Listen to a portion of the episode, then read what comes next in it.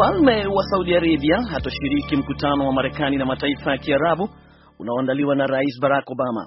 Waziri wa mambo ya nje wa Saudi Adel Al Jubeir amesema mfalme huyo hatahudhuria mkutano uliopangwa na White House na ambao ulikuwa umetangazwa siku chache zilizopita. Mkutano utaanza Jumatano na kujumuisha ujumbe wa wanachama sita wa baraza la mashirika ya Guba watakapotembelea White House kisha kuendelea na mazungumzo Alhamisi kwenye eneo la mapumziko la rais maarufu kama Camp David. Jubel ameongoza kuwa Mfalme Salman atamtuma mwanamfalme Mohamed bin Nayef kumwakilisha. Umoja wa Mataifa unasema watu elfu mia tatu wa Sudan Kusini hawajapata misaada ya kuokoa maisha baada ya mapigano kulazimu makundi ya misaada kuondoka kwenye mji wa Liar.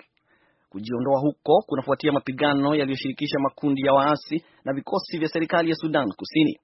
Umoja wa Mataifa uliona, ulionya Ijumaa kuwa ghasia zimelazimisha watu elfu mia moja kutoroka makwao. Mapema leo Umoja wa Mataifa umesema mashirika yasiyo ya kiserikali pamoja na umoja huo wameondoa wafanyikazi wake kutoka Lial na baadhi ya sehemu nyingine nchini humo. Makundi hayo ni pamoja na Kamati ya Kimataifa ya Msalaba Mwekundu na Madaktari Wasio na Mipaka waliotangaza Jumamosi kuwa watasitisha shughuli zote katika hospitali ya Lial. Unaendelea kusikiliza uh, idhaa ya Kiswahili ya Sauti Amerika kutoka jiji kuu la Marekani, Washington DC, tukiendelea na habari za dunia. Maafisa wa Marekani Jumatatu wamekumbana na maswali mjini Geneva huku kuhusu kutumika kwa adhabu ya kifo, matumizi ya nguvu na polisi na mikakati ya usalama wa taifa, wakati baraza la haki za binadamu la Umoja wa Mataifa lilipotia lilipofuatilia matendo ya haki za binadamu. Afisa wa idara ya sheria James Cadogan alitoa mifano ya kesi za hivi karibuni zilizosababisha ghasia baada ya polisi kuwaua vijana weusi wasiokuwa na silaha na kusema Marekani lazima iwajibike zaidi kulinda haki za raia. Adhabu ya kifo nchini Marekani pia iliibua mjadala mkali huku mataifa yakiomba uondolewe. Pia wamesema Marekani inafaa kuhakikisha kuwa wafungwa wenye matatizo ya akili hawanyongwi. Katibu mkuu wa NATO Jens Stoltenberg leo ameamuru ame, Russia kwa kukiuka mkataba wa kusitisha mapigano nchini Ukraine na kuendelea kuwapa waasi misaada ya kijeshi.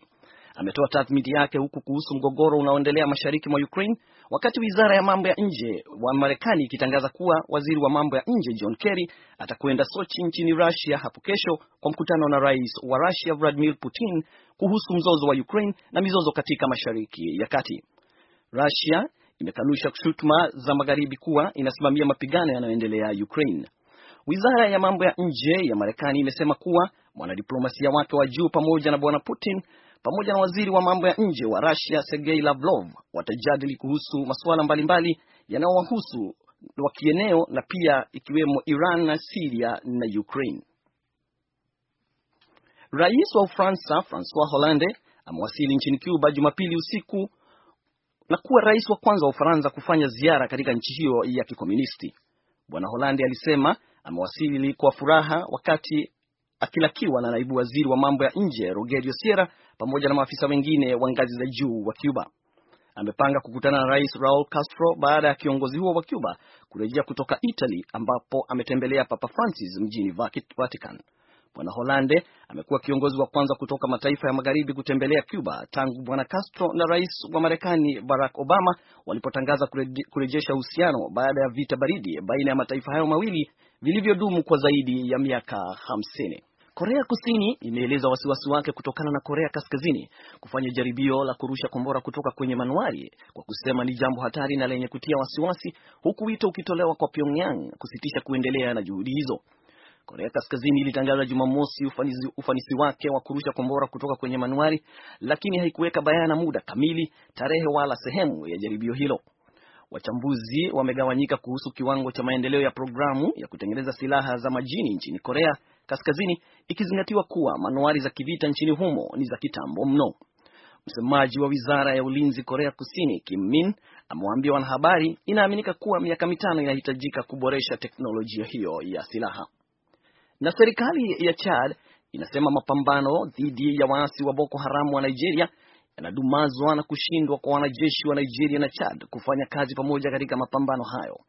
Kwa mujibu wa shirika la habari la Reuters, rais wa Chad Idris Deby amesema hayo katika mji mkuu wa Nigeria, Abuja, baada ya mkutano wake na rais Goodluck Jonathan anayeondoka mamlakani.